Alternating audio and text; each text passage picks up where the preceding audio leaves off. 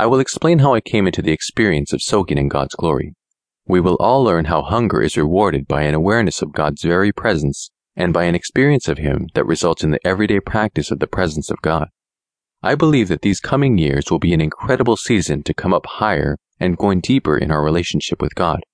His heart so desires us, His glorious church, to be in a place of intimacy with Him and to walk in holiness.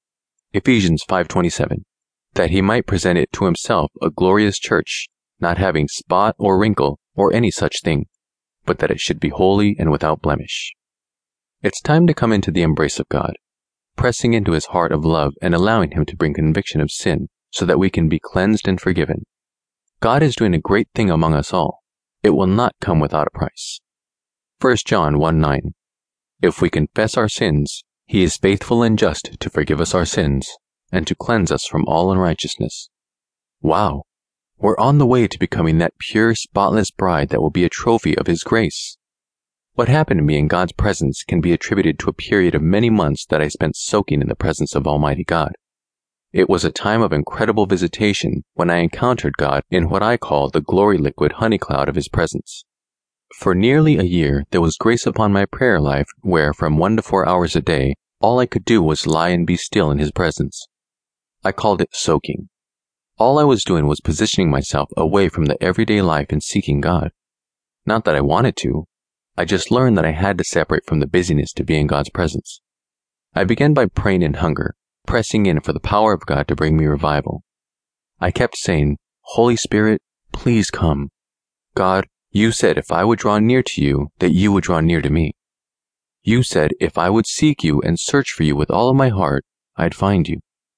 God, I am pressing in violently, aggressively. I'm not letting go. It was a radical pursuit of God's presence, crying out, seeking. I was desperately in search of the Lord, and I was pursuing His glory.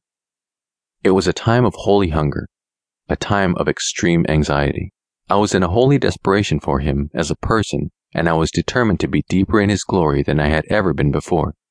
I wanted to experience His presence in a way that I had never known and I purposed in my heart to have an encounter with him unlike any other that I have had before. I did everything that I could. I prayed in tongues for hours. I mean prayed. With praise, worship, intercession, supplication, I would make my requests known to God. I was pressing in and I wanted a breakthrough. I wanted God and I knew how to sense His presence, but I was never satisfied with where I had been the time before. I wasn't content with what I had seen. I said, Lord, I want more. And I pressed in. The fire was gone. The passion was gone. The newness was gone. The adventure was gone, and the excitement was gone. That was my condition as I cried out in holy desperation, hungry for God, before I learned to soak. That's how I discovered soaking. I found it when I had this God given opportunity for pressing in, reminding myself of God's promise that if I would draw near to Him, He would draw near to me. In desperation, I yelled, God of the heavens, come down. And he did. He came down to show me that soaking is mainly quietness, listening and waiting. I have found in my walk with the Lord more power and revelation in quietness than in anything that I've done in prayer.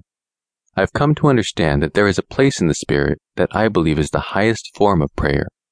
It's the silent prayer of the heart. It is so high that most Christians never get there. They don't get over the demands of the mind.